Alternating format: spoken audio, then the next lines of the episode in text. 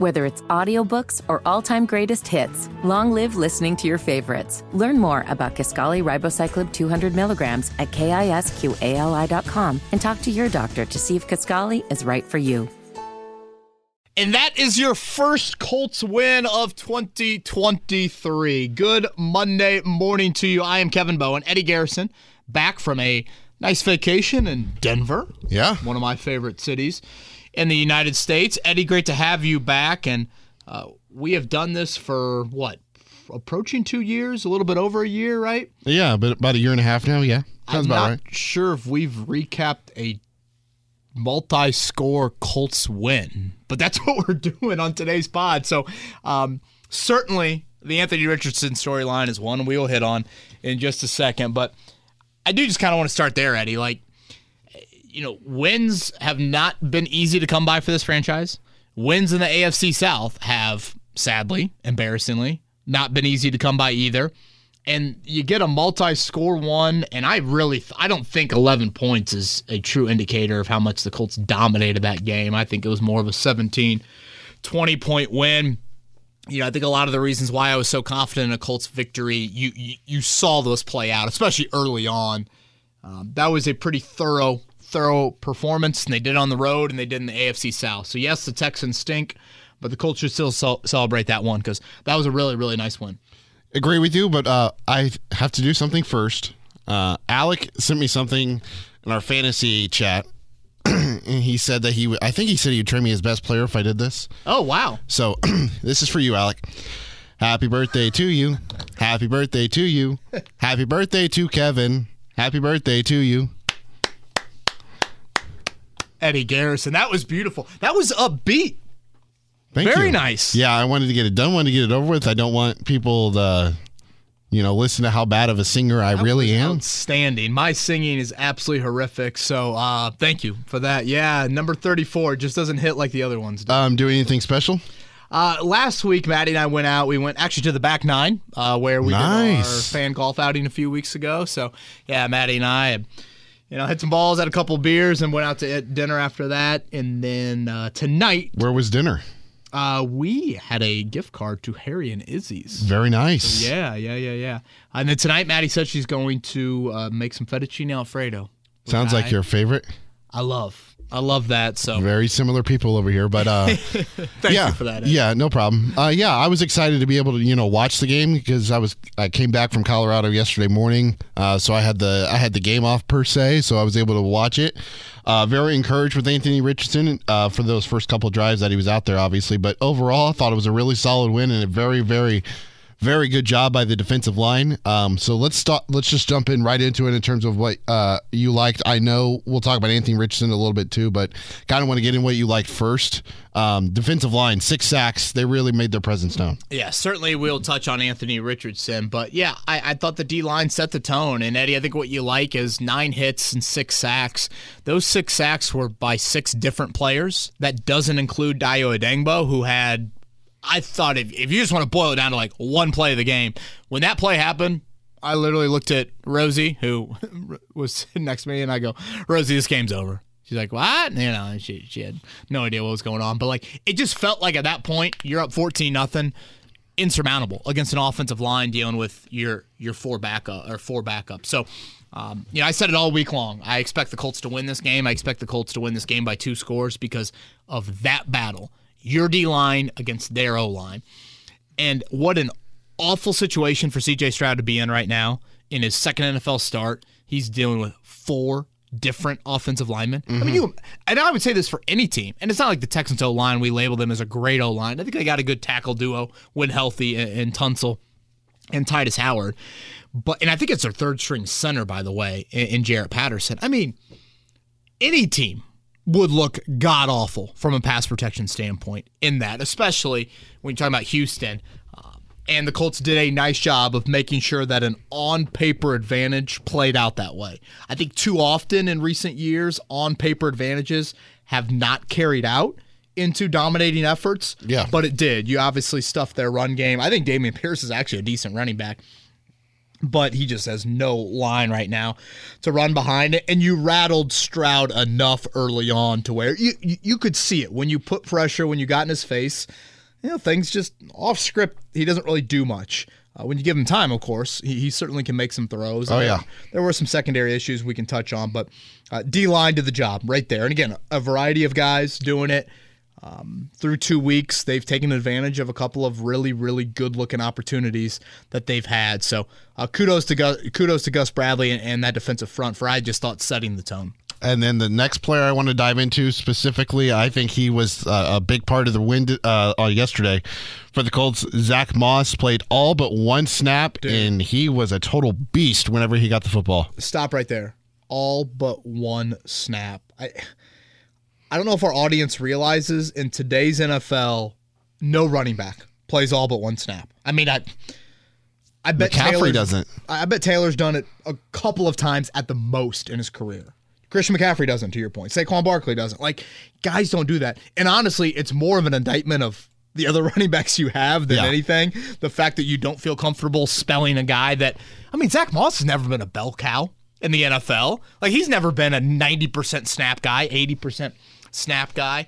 And yet he played all but one, like you said. Obviously, the numbers you know, nearly five yards per carry, a touchdown, a few catches as well. Those are really nice numbers. So I don't want to lose sight of the production he gave you. But just the fact that when you change quarterbacks within a game, Zach Moss gives you that.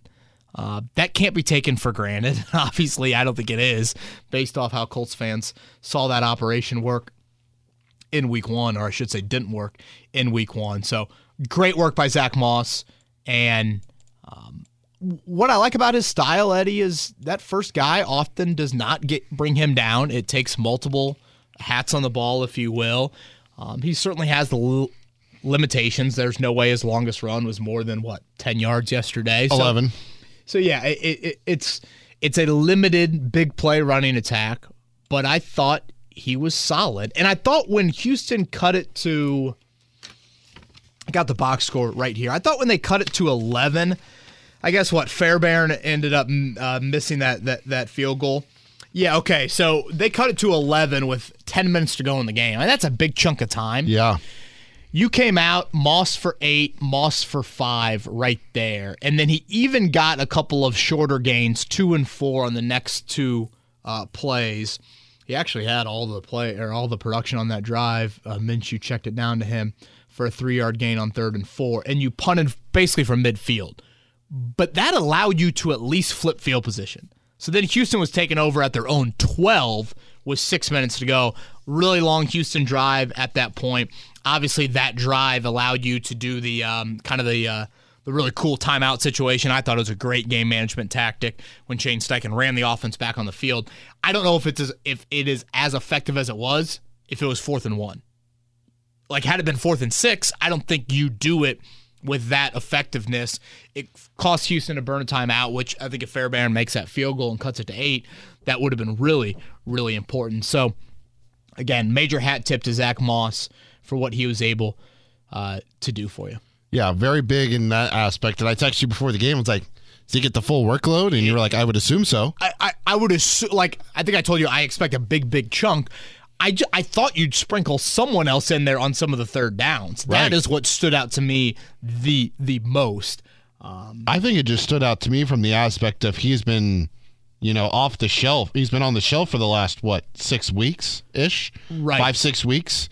And then his first game action, he plays all but one snap. Yeah, and yeah, I, I, I could not be more impressed by just that number. I it felt like a lot watching the game, and I know Deon Jackson dominated the playing time in Week One, so I don't know. Maybe this is a new approach from DeAndre Smith, the new running backs coach, or how they handle running back playing time. But uh, Zach Moss, huge, huge. And then the last part of this, uh, we'll dive into Gardner Minshew and then we'll transition to Anthony Richardson. But Minshew comes in, doesn't turn the ball over, and he leads you to a victory. Yeah, I just thought a professional effort, and you know, I think Shane Steichen can be thrown into this area as well. I think the offensive line, Eddie, deserves mention, blocking for two different style quarterbacks, no mm-hmm. sacks, one hit allowed all afternoon. But like, just Minshew doing his job. I mean, if I were Minshew, just as a competitor, and I get you need to live in reality, but as a competitor, Eddie, there's probably some of you that's like, God, do I have to answer one more Anthony Richardson question? You know, there's just it's just a lot. And for him to go in there, 19 to 23, what I like about Minshew, because again, the big picture view from for me this season is Richardson slash who are the pieces coming with Richardson? Like who who's on the Richardson train? Who is with him moving forward? Minshew allows you to evaluate. Yeah. He throws the ball on target. He gets the ball to to the playmakers. He allows them to make some plays. Again, it's limited. It's not like you're able to run your RPO and your zone read stuff. It's not like you're challenging people down the field vertically with him. So yes, there are limitations to it, but he still gives you something at the quarterback spot. He came right in and Eddie, they scored right away. I mean, there was little not even little. There was no um, lack of execution right out of the gate. So, um, job well done by Gardner Minshew with that effort, how he handled everything. Um, good work. Good work by him. Whether it's audiobooks or all-time greatest hits, long live listening to your favorites. Learn more about Kisqali ribociclib 200 milligrams at kisqali.com and talk to your doctor to see if Kisqali is right for you. Now I want to transition to Anthony Richardson because something we talked about last week um, on the pod after the first game of the season was him, you know, minimizing the amount of hits that he takes. He goes out the first drive. They have a rushing touchdown with him. Come back on a short field because of the Samson Ebukam sack that, uh, with the Dayo Odeyingbo punch out. First play, uh, touchdown run for a second of the game. And as he goes into the end zone, he just gets blasted. I don't even know who the safety was on that play.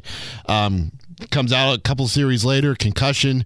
Overall, start with the assessment of Anthony Richardson's uh, performance on Sunday and that limited action that we saw let's blame the slow Wi-Fi for this, but I wanted to get this in before we hit Richardson. Um, I looked up Zach Moss's history in the NFL and the percentage of snaps he played again. What is it, 98, 99 yesterday? In three years in Buffalo, Eddie, he had never had a game of higher than 37% of the offensive snaps. Mm-hmm. So it wasn't even close to even splitting reps in uh, in Buffalo. And then you look at um, let me let, let, me make sure I get the I, I get the career. Last year, 69% was the high with the Colts. So if you look at last season, um, and I'll try to get this for for his entire career, but last season, 37% was the high in a game in Buffalo. 69% was the high here in Indy. So again, this is not like he's been used to this at any point, especially last season. I'll try to pull up his career as well. Uh, okay, on on the Richardson front obviously, we all saw the play. Um, I've gone back and watched not only the play several times, but I've gone back and I've watched this couple of series after that because I wanted to kind of see, you know, were there any signs you could point to to, oh man, something was a little off with him. Um, I guess let me start with the opening drive before I get to the actual play, Eddie. I mean, that was pretty flawless from him. That was surgical by him and Steichen. I mean, that was quick rhythm passing game. You know, they got some of the wideouts involved early. The wideouts didn't get involved at all really in the first half against Jacksonville. You know, a couple throws to to Pittman. That first touchdown run was one of the better blocked quarterback runs you're ever going to see. The yeah. second one is more of you just kind of catching them off guard, but that was blocked beautifully with so, some manipulation. Yeah, movement. I mean, yeah, great disguise, misdirection, all those things that I know Shane Steichen has, you know, in, in his playbook, and it was um, obviously totally caught Houston off guard. Um, now let's go to the play, Eddie, and this is where I think I exit Sunday and think, man, there is just the the bittersweet nature to it all, because I know fans in the 24 hour period, or even when you're watching a game and then you're reacting to the game in the first 24 hours after it, it's hard to look big picture. And I get that. Like, we just watched our team play a game. Like, you yeah. don't want to all of a sudden immediately go to big picture. You want to react to a big third down stop. You want to cheer after a touchdown. You want to do all that. But I, and again, I'm I'm removed from the situation, so it's easier for me, I think, to do that than listeners and or diehard fans. But Eddie, the Colts winning football games this season with Gardner Minshew playing three quarters, to me, that's not what you want to see. And I know that can be very like, Kevin, you're getting way too big picture here. Stop doing that. Like, don't live in that world. But I am looking at it through the lens that I ultimately feel like this season will eventually be looked at through. It might be hard to do it right now. Yeah. But to me, it comes back to this Richardson development. Are you in a position to add a monumental piece to your franchise come April when, when the draft rolls around?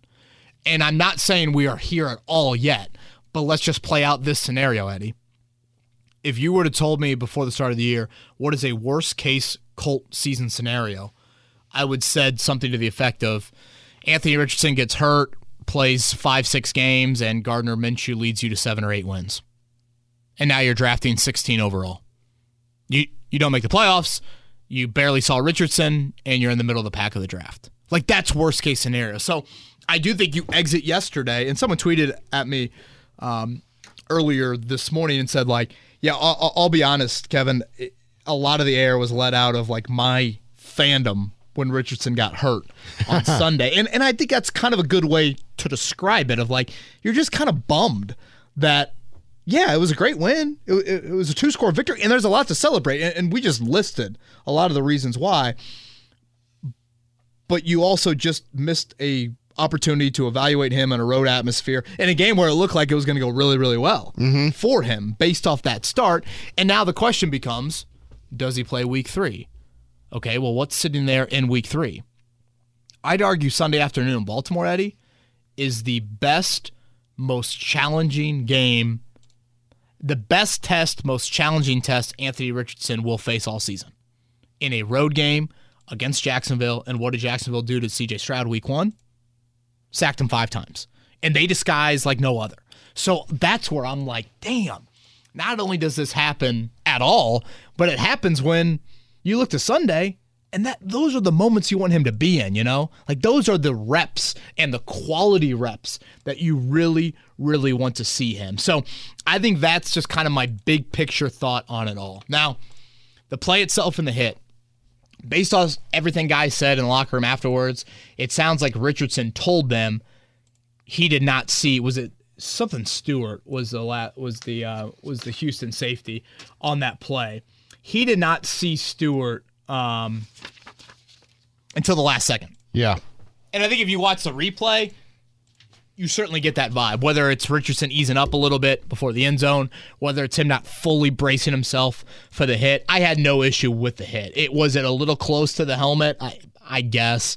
Um, he launches it like the one and a half yard line. I mean, you see guys fumble on the goal line a lot, so I've got no issue with with with the hit itself. And obviously, when you watch Richardson, until I saw the replay, Eddie, and Fox did a nice job of really slowing down that that replay. Until we saw the replay, I thought nothing of it. I mean, he celebrated normal. He goes to the sidelines. He talks to Minshew and he's high fiving guys. He's doing his normal celebration. He's talking to Minshew, Ehlinger, Downs on the bench. There's nobody from the medical staff around him. But when you watch the slow mo replay and the whiplash of him hitting his head on the back of the turf, another thing I said to Rosie, I was like, whoa, that was a big hit. I mean, that was like a that whiplash. And I think when it happens on turf, you notice it more as yes. well. And so again, I didn't like think too much of it, but I just jotted down like, man, he really banged his head on the turf there. And then if you watch him the next couple of drives, again, he's laughing on the sidelines, he's talking with those guys. Now, for what it's worth, Eddie, he plays two more series. He was one for four on those two series, and he didn't have a rushing attempt. Like in a vacuum, that looks like he clearly was affected by something. Now, I went back and watched, obviously, those two series. The one of four, it includes the left handed ball out of bounds, it includes the Kylen Granson. I'll, I'll call it a drop. I think that, again, kind of falls into our a little bit of gray area, but I will call it a drop. Um, and then again, he didn't have any rushing attempts. So he did throw a ball on target to Downs that Downs caught, which is called back for Braden Smith's holding penalty. But you know, about 15 to 20 minutes plays out. And clearly the independent, you know, spotter up in the booth didn't see anything that alerted the sideline crew. Richardson self reported his symptoms. And then he goes in the blue tent and eventually goes into the locker room. Um, I think it's worth pointing out he did suffer a concussion at Florida. This was in the 2021 season when he wasn't a full time guy. So, you know, this is now two concussions in his football career since high school. Um, And I want to make sure, and this is a probably the staple and the biggest calling card for what I want this podcast and what I feel like it has always been about and will continue to be about. We will never ignore elephants in the room. Um, I've got to live in reality with this situation right now, Eddie, and that's this. Anthony Richardson has played five quarters in the NFL. He's carried the ball 13 times in those five quarters, and he's been hurt on three separate occasions on those 13 carries. All three hits are from him running all three injuries have occurred outside of the pocket. And again, he's been hurt on what, 20 to 25% of his run plays a knee, an ankle, and a concussion. Um, I think we harped on it maybe a little bit more than some others did last week exiting the game. I know I wrote specifically about the Trevor Lawrence comments post game, and then I know we focused on it during the podcast. And I said it to Mike Chappell several times watching the game watching that Jacksonville game, I'm like, damn, NFL speed and NFL hits are different for Richardson. And watching him play so far this season, he is a just a wonderful talent. There's no debating that. There is a lot to work with there, a lot to work with. But 255 pound quarterbacks are not invincible. In college and high school, you can be a pinball machine. Guys can just pop right off you, and you don't feel that. In the NFL, the speed, and the physicalness of the league is just different. Hits are harder, and I think he is feeling that. So, the question that I obviously have exiting yesterday is this I am not asking him to change his playing style or to not run because you don't draft him for overall if you all of a sudden tell him he can't do that. But he's got to alter some things, I think, in the open field. Yeah. And I know that we can nitpick and we can point to like that play specifically that he suffers that concussion on and think, well, he didn't see the guy. Like, what is he supposed to do there? And like, how is he supposed to brace himself? And I know that you're not going to avoid everything, but you watch Josh Allen play. Josh Allen does a very poor job of avoiding hits or probably knowing game situations better a second down scramble on a second and four in the first quarter of a scoreless game, you do not need to stay in bounds and get an extra two or three yards. Yeah. You've got to play the long haul with this. And you guys have heard me say often the drafting of a young quarterback like this, what you're trying to create is this six or eight or 10 year window. That's the goal. And I'm curious what Richardson is going to look like. I think I was maybe Stephen Holder and I were watching practice last week, and you know it was that first practice of the week, and it you know it obviously looked like Richardson was not going to appear on the injury report. He practiced full, wasn't even on the injury report last week. But Steve and I were just chatting at at practice, and I'm like, man, I'm really curious like what Anthony Richardson will look like at 26 years old. What will his playing look like at 28? You know, Michael Vick looked a whole lot different later in his career than he did early. Now, Michael Vick obviously went through a whole lot, but you know, what's Lamar Jackson going to look like as well? I mean, my, Lamar Jackson hasn't been able to finish. December football hasn't been there for him each of the last couple of seasons. So that's where I think you have to live in reality and have a real question about Anthony Richardson with this. And I would probably say it for any and all running quarterbacks. Um, but can you just alter a little bit of that playing style of let's say Anthony Richardson is this like a hundred, you know, his games is a hundred percent.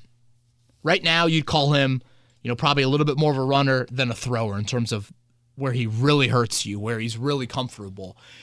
Can he? Can you flip that? Like Patrick Mahomes, he certainly runs and he certainly takes on some hits and he certainly makes plays in the open field but they're not that many of them. And can he get there as a quarterback? That's like a question that I have for him with his game because I think to be that guy that has staying power in this league deep into your 20s, even into your 30s, you're going to have to do that. Even if it's not as much as you are trying to avoid injury, at some point you're just naturally not going to be as blessed with the same athletic gifts in the open field at age 29 that you were at 21. Yeah. You know, pitchers don't always throw 99 when the velocity and the spin that you have on certain pitches, when that starts to subside, how do you win differently? And I think that aspect with Richardson will be something that I'm watching for. Um, Eddie, anything specific with the hit, the style, Richardson related before we move on? I just want to say that was impressive. You know how long you just went there? That's got to be one of your longer assessments in a while. I thought you were going to say rant. No, it wasn't a rant. you weren't ranting. It was an assessment with opinion and fact and whatever in there you want to include. I have more to add, but I needed a sip of water, so I was hoping that you could interject and Uh, well, it was Provide uh, something on about like 12 and a half minutes there. Well, I do have a couple more things. but I do not have any more to add on that front. I think everything you said there was totally true. And um, I think through the first two weeks of the season, or well, one and a half in terms of Anthony Richardson, I think we've seen enough to know that he's getting better each and every time he drops back to pass as a passer. And I think he even looks more like an NFL passing quarterback than I think we anticipated. Uh, especially when you consider how he looked at Florida and how things were looking for him in training camp and in preseason. a couple other things Richardson related, so I'm not fully done. So maybe extend that that stopwatch a little bit longer. Um, But I got to talk there, so your 12 and a half minutes is over. It's okay. It's your podcast, not mine. obviously, the concussion protocol is something that will be heavily watched this week. I've got an article up on 1075thefan.com detailing that protocol. I'm sure Eddie will link to that story in the YouTube description as well if you want to check that out. Um, but it's a five step process. I expect very little update from Shane Steichen when he meets the media later today.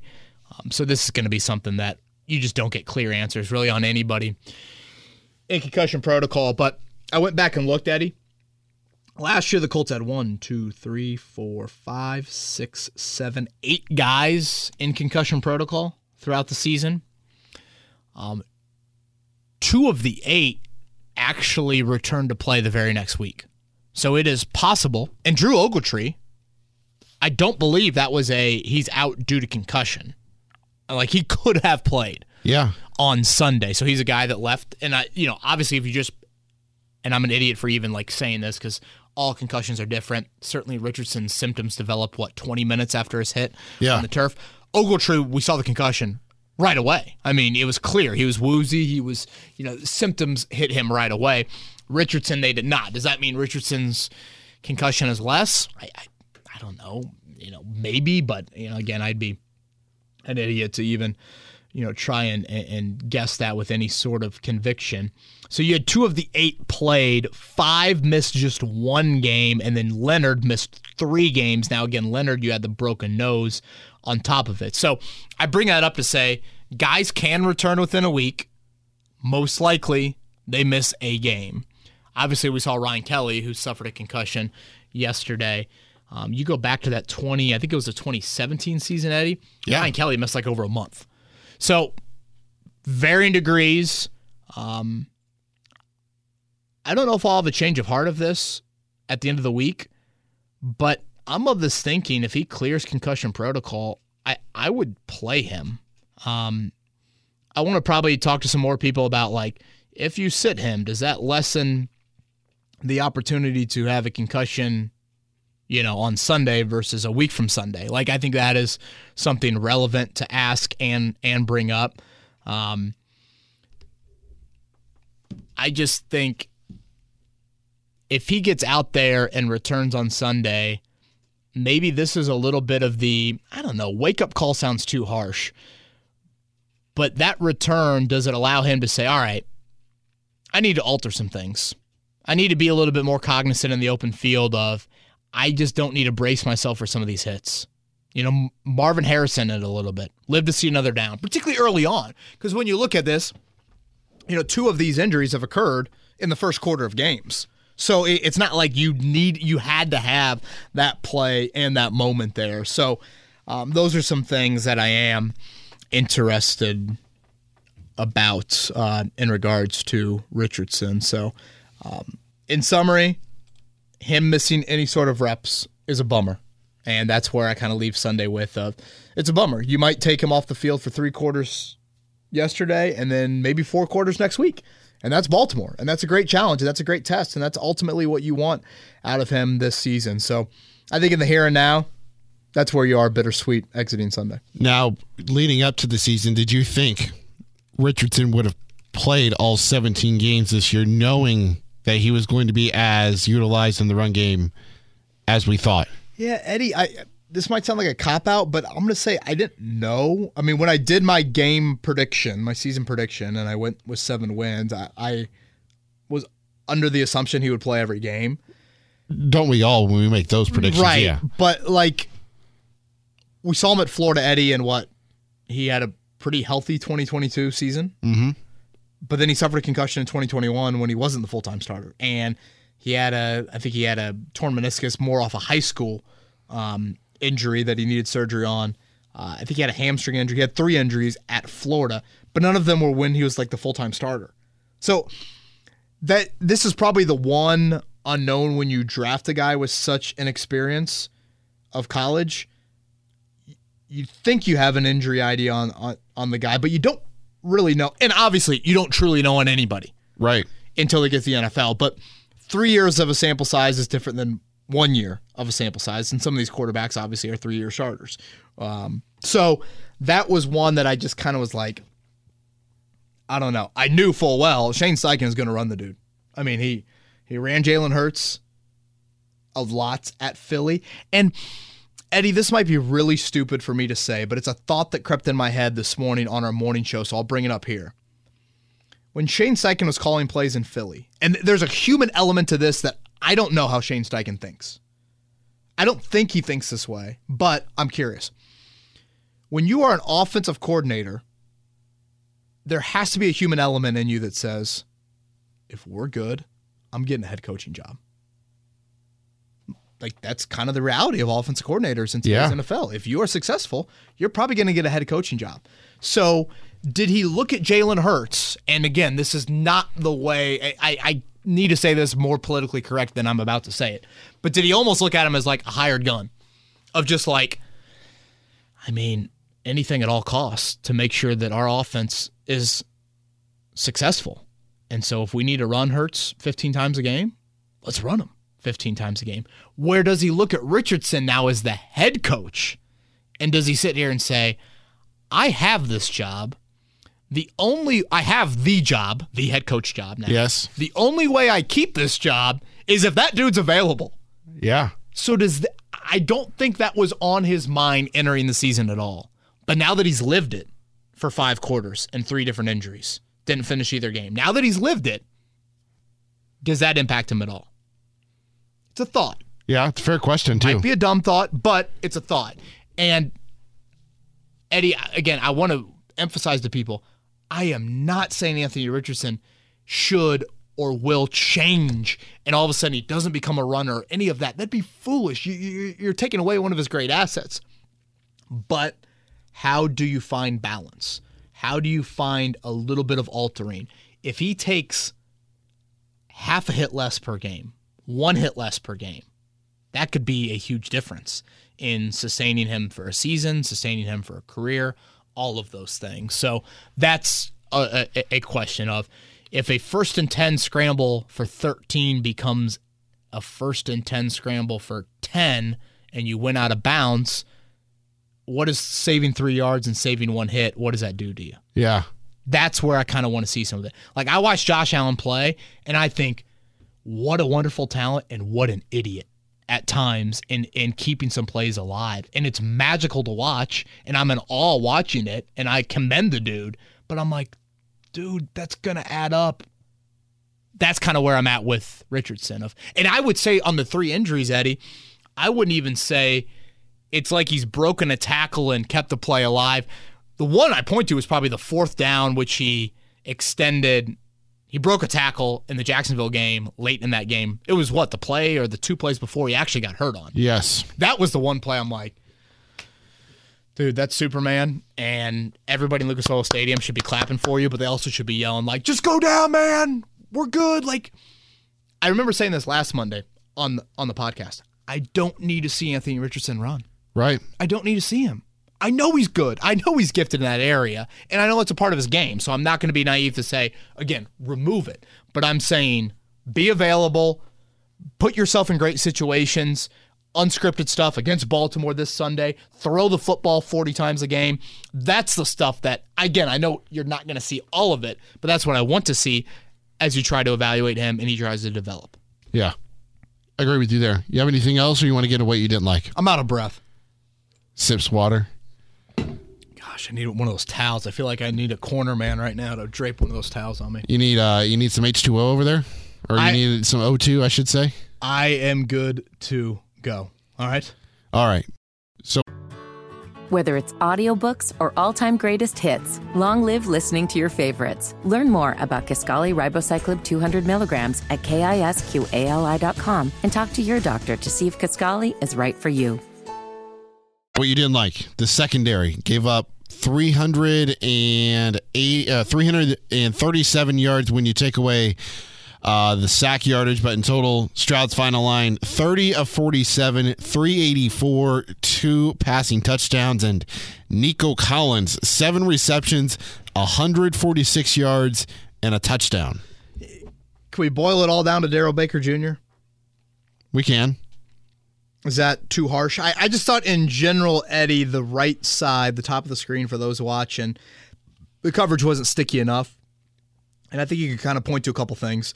One, and I thought you know Baker had some missed tackles too that were big and creating some yards after catch. I just didn't feel like you were in sync communication wise when you did go zone on that side.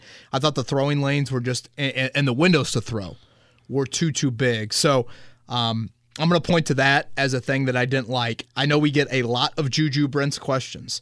I am not surprised that Juju Brents has yet to push for playing time. He has not been available enough for that. Now, we're starting to get to the point, Eddie, where I think his availability plus Baker's kind of lack of entrenching himself now calls for the do you reassess there? Um, and Jaylon Jones is the name that I'd go to before I'd go to Juju Brents.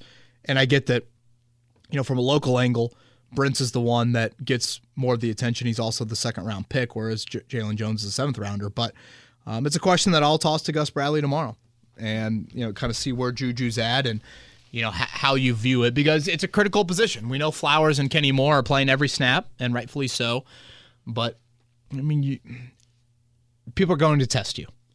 You know, there's a reason why the Colts probably didn't throw it on the left side of the field in week one against Jacksonville because they didn't want to test Tyson Campbell. Yeah. Well, in reverse, they're going to test. Remember when we got to that moment with Rock Ya-Sin where, like, for five straight games, people just peppered him, Yeah. that he was a penalty waiting to happen?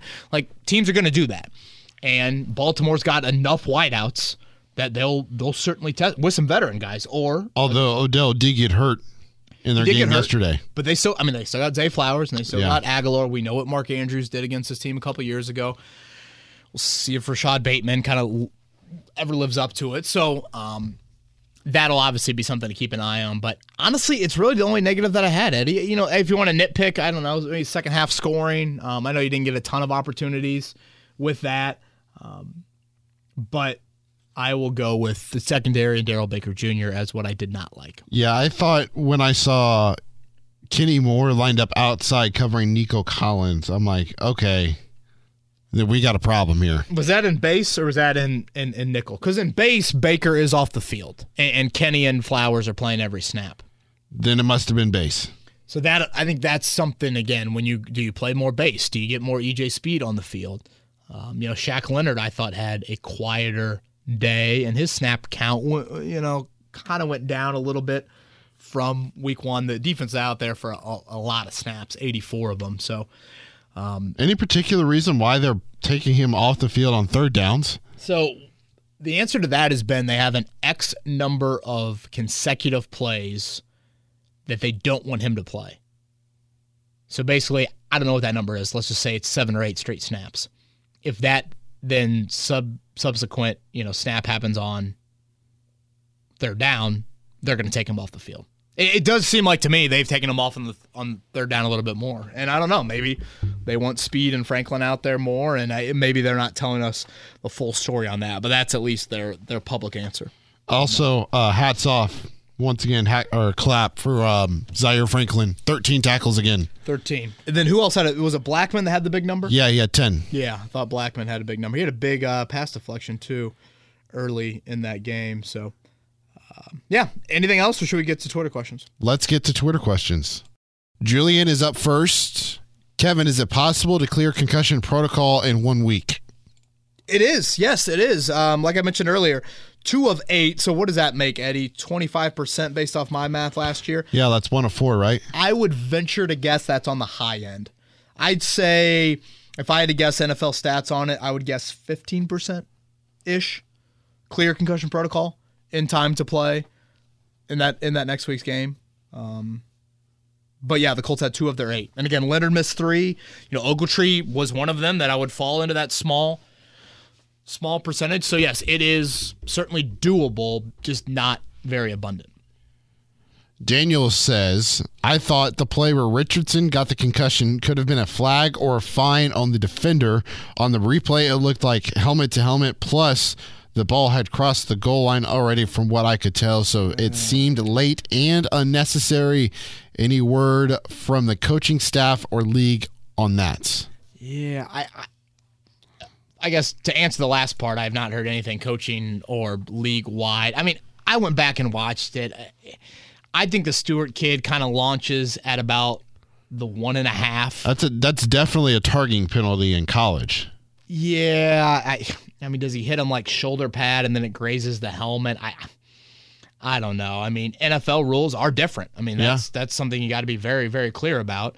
Um, than college when, when when it comes to that stuff there. So I didn't have too much of an issue. I thought honestly it was more of the whiplash from you know yeah hitting his head, and less to do with that initial hit. You know, Ogletree it was the direct hit on the helmet in week one. Richardson it was more of the just the violence of, and obviously the hit the hit startled or stunned him to some level, to where he did have that that moment once he was taken to the ground there. So um, I, I probably am one that sides a little bit more with the defense of like at some point just let them play the position. So maybe I'm being a little biased here, but I did not have a I did not view that as a penalized play. No, I did not. Wake Wake Spike would like to know if you think it would be prudent to keep Anthony Richardson out of the Baltimore game to give him more time to heal and accentuate the importance of keeping himself safe? You know, this is probably more of a neurological question than anything, but I think a legitimate question that I have, Eddie, for this week is Does sitting, a, and this is probably more of a Tua related question, does sitting a guy a week after a concussion, what does seven days post concussion mean to 14 days in terms of re injury? Are you more likely to re injure, to have another brain injury, another concussion seven days after you just had one, as opposed to 14 days? Right. That that would be a question that I would have. If that answer is no, then I would play him for two reasons. One, again, I think Baltimore is a great test, like arguably the best test he's going to have all year. Yes. From a what you're going to see. And then two, I think the earlier you play him, the more likely you're probably going to have him be a little bit different in his playing style. Again, I don't think of much, and I'm going to ask him to be much, much different, but I think that is something that you would mention as well. And um, so that's where I side with it. Now, again, Eddie, I think I'm probably in the minority to that. Um, it seems like there are a lot of fans that have already chalked this up to, oh, you definitely sit him, and and and I can certainly listen to that, but I'll be honest, my in, my information needs to be better in that realm before I give you a um, an honest answer, or I should say, an answer with more more conviction. Shane Steichen coached his ass off, according to Flippin. Second, what are your expectations for this team after two games? Still the same, or are they different? Yeah, I thought Shane was really, really good. I mean, Eddie, I think it's pretty darn hard to lose a quarterback like that and then have that immediate offensive success right after that guy goes out. And sure, Houston might have little been a little bit stunned by it, but for your offense really not to miss a beat right after Richardson went out um, was something that I thought really stood out. I mean, hell, would you score 28 points in the first half? Something like that. Yeah. Um, you know, I said seven wins at the start of the year, flipping. I mean, I I had the over. I was, I think, strictly based off my colleagues, I was much more optimistic than most there. Um, I am not one that tries to overreact too much to September football. And I think back to last year, Eddie, there were long points where I was like, yeah, I'm not, I mean, I guess I could change my, my win loss sort of total, but I, I don't know. I feel kind of like it just feels kind of like shady me doing it. I'm going to stick with what what I thought. Um, obviously, the quarterback situation and a long term injury there would would impact things. I'd say probably the quality of the play, Eddie, has looked a little bit better, but I mean, I thought seven point loss in week one, and I thought ten point win in week two. I mean, so those have been pretty much what's happened. Again, I think the quality of week one was a little better. I think the quality of week two was a little, even a little bit more dominant. Yeah. Than I thought it would be. But I also am not going to sit here and act like. I mean, you imagine the Colts playing without four offensive linemen in a game? It's a borderline miracle. Houston scored 20 points. Yeah. I mean, four offensive linemen?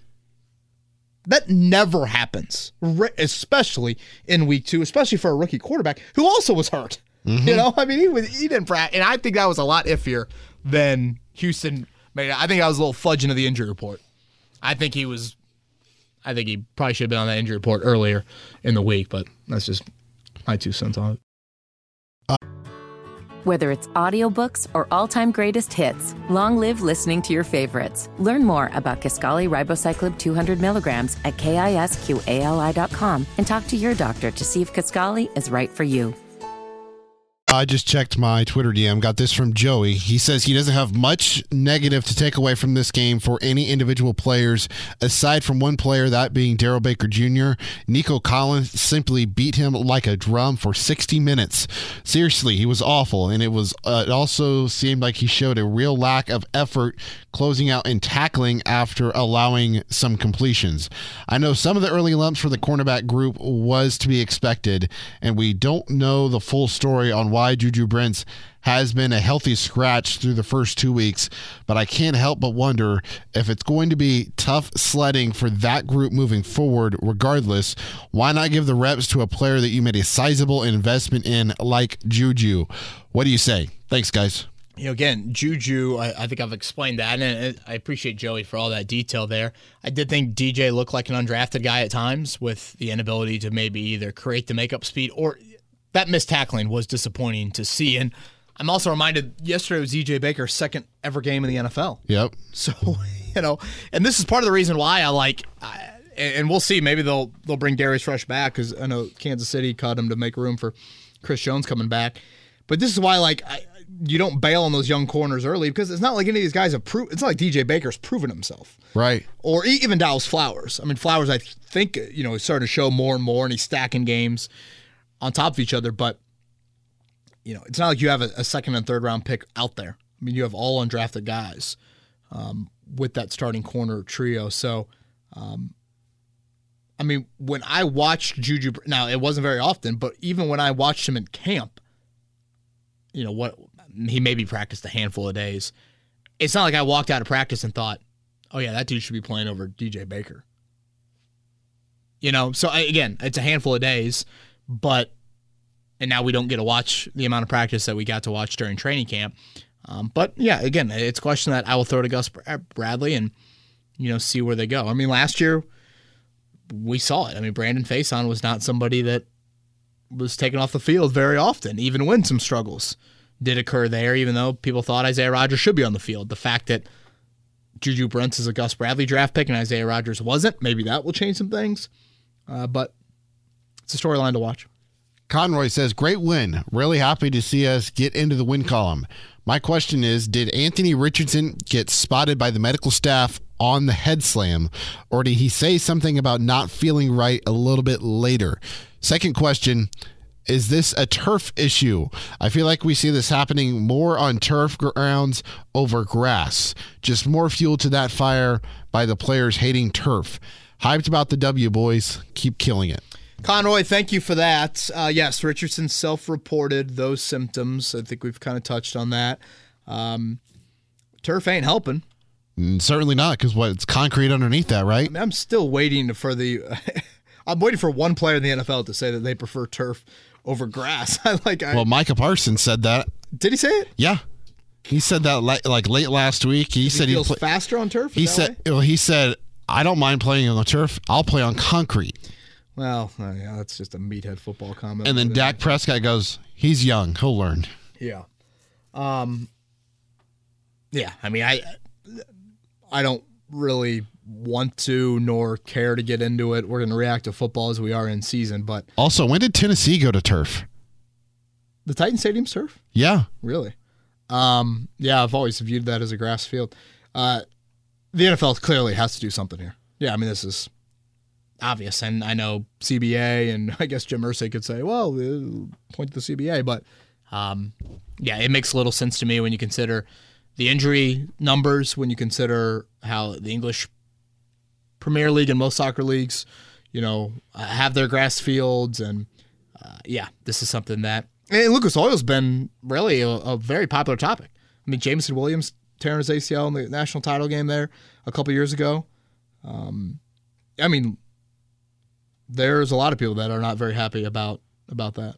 Was that in the title game? I thought that was in the conference championship game.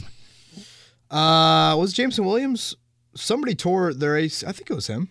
Tore his ACL, Alabama, Georgia at at, at Lucas Oil. For some reason, I thought that was in there. Could be wrong, but I'm pretty sure it was him. Maybe it was a Waddle. No, No, think it was him. Metchie? maybe it was Metchie. I don't know. One of them. One of those Bama receivers, yeah. One yeah. of those very good Bama receivers. It, it was a big catch early in the game, and I'm pretty sure that's what that's what happened. Okay. I was there. I probably should remember the name. Yeah. Tyler, we've got three left. Sitting here, second quarter, Colts up 28 to 10, watching Gardner Minshew and being thankful for a very capable backup, but feeling demoralized with Anthony Richardson being hurt on his second NFL game. One of my biggest concerns drafting him were all the comparisons to Cam Newton, knowing how reckless he played at times. We all want a quarterback that will last in the NFL. How can Richardson fix his mentality on the game? Best ability is availability. He's got to play smarter.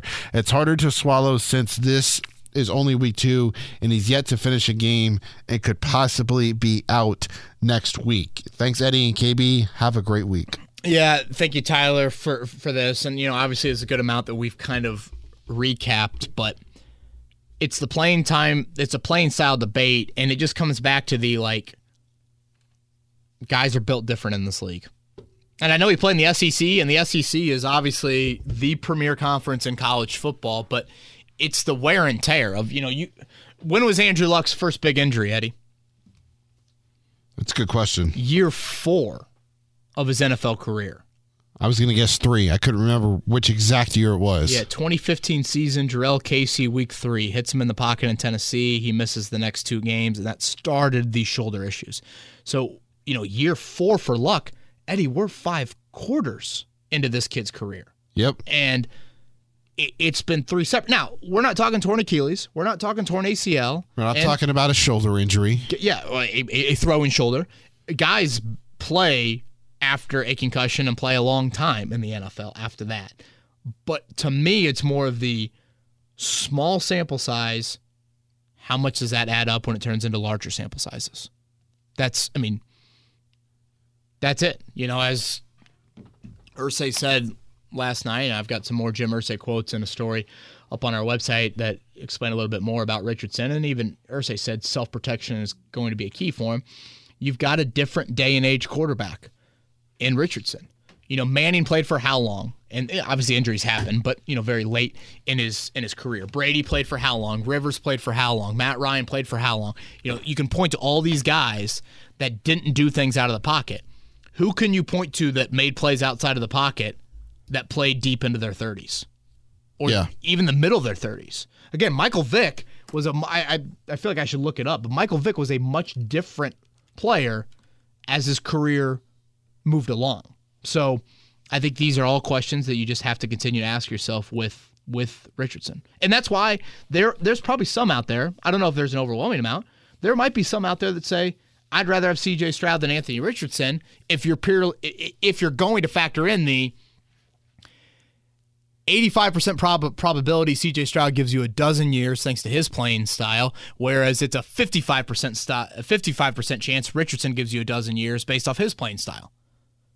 In a one game vacuum, you might take Richardson over Stroud. Yeah. But if you're talking about I'm going to get two to three more. That player might be a B plus player, but I'm getting three to four more extra years out of him. Whereas that player might be an A minus player, but I'm getting three to four years less. Three to four years more for the B plus, three to four years less for the A minus, if, if any of that makes sense. Yeah, it made sense. Nice lead into our next question from Brian, by the way. Will Anthony Richardson finish a game this year? In all seriousness, CJ Stroud is going to be really good. He is light years ahead of Richardson. No more designed runs for AR, please. The kid needs to learn how to pass accurately. You know, on that last point, Eddie, I mean, how would he not walk away from the first two games? And I think, based off what we saw in the preseason, what we saw at Florida, not be pleased with his accuracy. I think the only thing that we have we haven't seen yet is, is the vertical. Yeah, yeah, and we didn't pushing it. it down the field. We didn't see any of it, even in what what he play four series and all. I think it was going. I think that was going to eventually come though, especially after, with two safeties out for them. Yeah, and with how they handled that first drive, just quick everything out of his hands quickly, out of his hands fast. Um, to me, it opens up like a double move later in the game. So I think we would have seen something eventually. Yeah. Um, I, I, like Stroud. I, I, guess if we want to get into the Stroud Richardson stuff, but uh, Richardson has shown me a lot here early on. Um, but yeah, 64% week one was the six of 10 yesterday. I mean, again, small sample size, but those are numbers you had to be pleased why pleased with out of uh, just purely a completion completion percentage standpoint. Last Twitter question comes from Scotty. One, are you worried about AR's longevity as I am?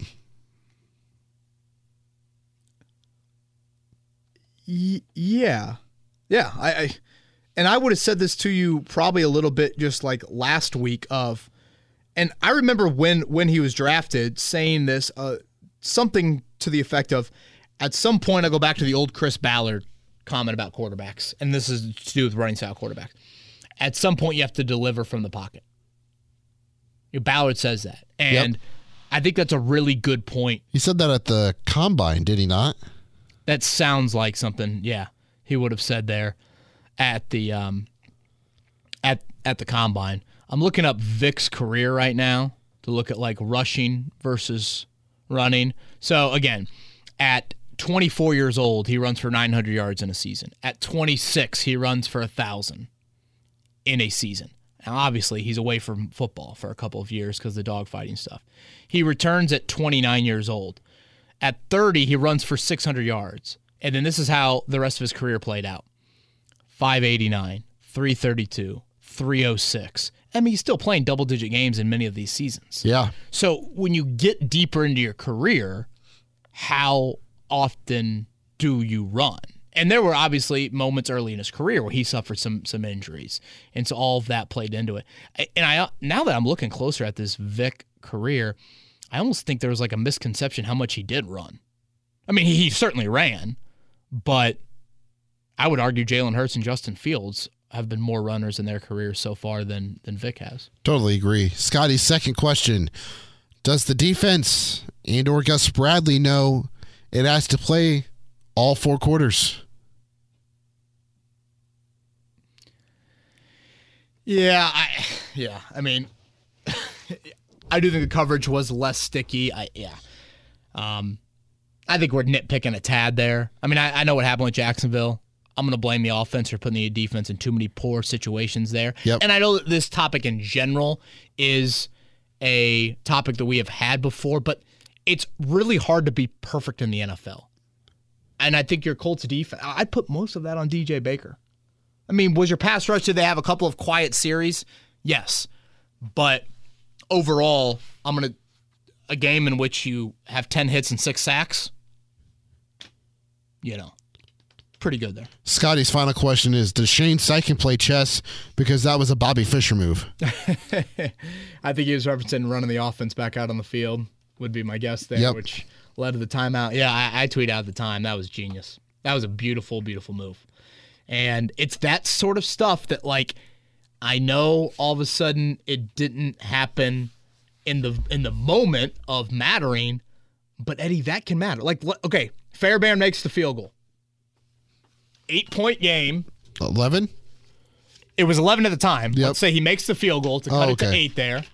and you would have had 241 on the clock, and Houston would have had one timeout and one two minute warning. That's it. And they would have needed eight points still. Like the fact that you took a timeout of what? You just say 40 seconds can be the difference. I mean, talk to New England last night, talk to, you know, all these one. How many games did we have? Two overtime games in week two? Yes. Two overtime games. We had craziness with Denver and Washington. I mean, the league's unbelievable. The league is unbelievable. Eddie Garrison, you got anything else? Nope. Back Wednesday. Wednesday afternoon. Hopefully, more on the Richardson situation at that point. Uh, eight point spread.